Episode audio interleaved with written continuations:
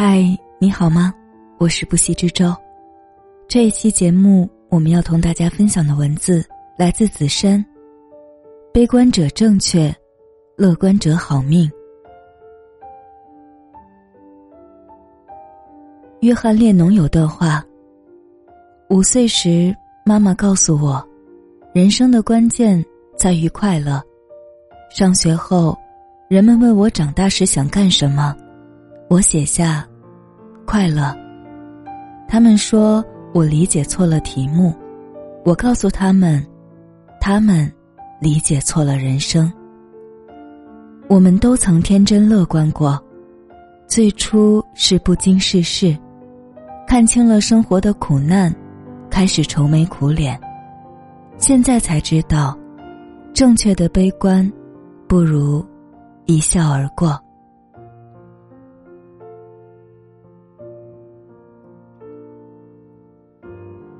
悲观是正确的。现实中，悲观者往往说话一针见血，无比正确。木心曾说：“说到底，悲观是一种远见。鼠目寸光的人，不可能悲观。刚找到的工作，就清楚不是自己想选，只是无奈的凑合。升职的朋友请客，知道。”他不是大方，而是想显摆一下。快速步入婚姻，很明白自己不是爱，只是孤单，加上家里催婚。这些想法都没错。悲观的人，都是看穿了事情的本质。来人间走一遭，热热闹闹，看上去变化万千，但不如意。才是日常。颠沛流离的日子自然不好过，可是安定下来过一年，也就是同样的日子，重复了三百六十五天。单位、家里，两点一线，谁都是这样。每天累到瘫，再想想追求的欲望、金钱，也不像是能上台面的东西。而我们大多数。都是凡人，很难改变什么，就只能苟且的活着。社会上有些聪明人，正是恰巧明白了这些，就再也乐观不起来。我们常发现，悲观者的话很有深度，未尽的遗憾，虚假的现实，生活的意义，随便发一个朋友圈，就很有哲学意味。这种人像思想家，任何暂时的快乐都没法蒙蔽他们，总能刨根究底，挖出阴暗的那一面。他们把每一点痛苦都看得真真切切，过得比谁都清醒。没了粉红色的幻想泡沫，痛苦就是痛苦，焦虑就是焦虑。如果没有好心情，那是因为没有好事发生。他们想透了过去的麻烦、现在的麻烦、将来的麻烦，在他们眼里，悲观不一定是错，相反，也有可能是正确的。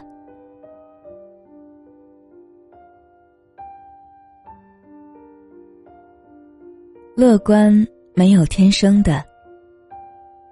尼采曾说：“受苦的人没有悲观的权利。”我们往往有错觉，没经过事的人最容易乐观，眼前的苦难看不见，才无所畏惧，只管傻乐。其实人生在世，谁不是摸爬滚打过来的？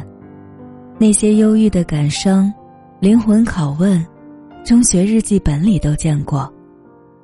看透苦难没有多难，难的是看透苦难之后，还愿意爱自己，在乎他人，珍惜每分每秒，而每一刻都在好好生活，珍惜遇到的每个人，享受生命里每件事，哪还有时间自怨自艾呢？加缪曾说：“对未来的最大的慷慨，就是把一切献给现在。因为生活的意义，本就不是等来的，而是靠每个当下的珍惜，慢慢体会出来的。那些经过大磨难的人，很多看不出来，他们甚至比普通人还乐观。送你一朵小红花里的马小远，说出他五岁就脑部肿瘤二级时，像在开玩笑。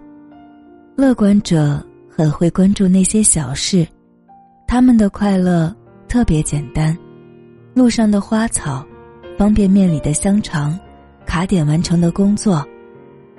至于真相是什么，他们不是不知道，而是不在乎。既然人生无解，不如觉察真实，因为过好当下已经很不容易了，没必要再为看不见、摸不着的事情烦忧。因为苦难本没有价值，能笑着站起来，才能给他一点价值。而大风浪中，能让自己去享受生活，慢慢站起的，只会是一句“人间值得”。很多悲观者可能聪明，但真正明智的人，一定是乐观的。这种乐观非但不傻，而且是无坚不摧。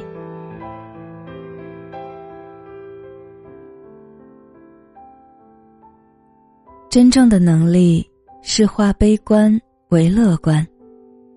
生命中不管遇到什么，最强大的能力永远是化悲观为乐观。优胜劣汰、贫富差异一直都存在。世人有学历的没钱，有钱的家庭不幸福，不存在谁没有烦心事。悲观没错，但也没用。悲观者自嘲为炮灰，就真的被踩在了脚下。乐观的人看到差距会受到鼓舞，往上攀爬的路上，刚好把悲观的人踩在脚下。其实生活状态怎么样，只有百分之十是客观因素，剩下百分之九十都看你自己的反应。处境再悲观，也先问自己几个问题。你发愁的事情，值得你伤心吗？很多时候，我们难过的只是一点小事，放到整个人生来看，并不能造成什么大影响。朝着你真正想去的方向走，不值得的人和事，该丢就丢。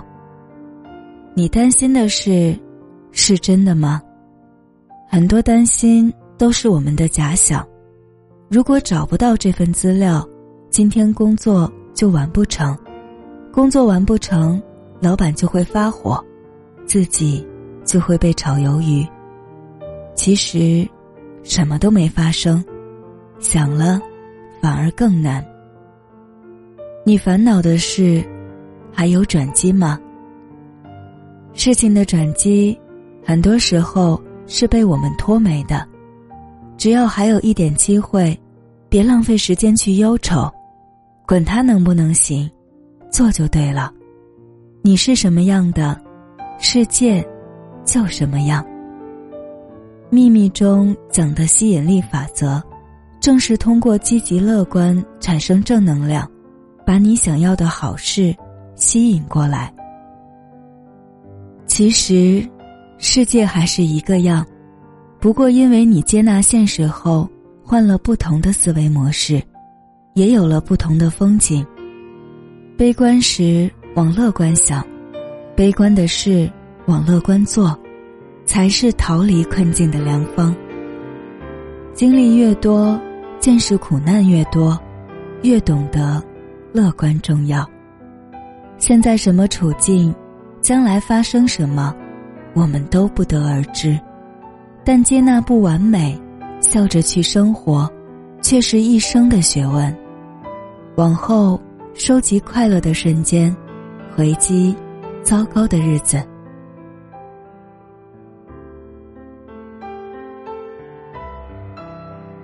感谢子珊的这篇文字，也感谢你的用心聆听。我是不息之舟，更多节目欢迎在喜马拉雅 APP 上搜索“不息之舟”，关注我。我们下期再见，晚安。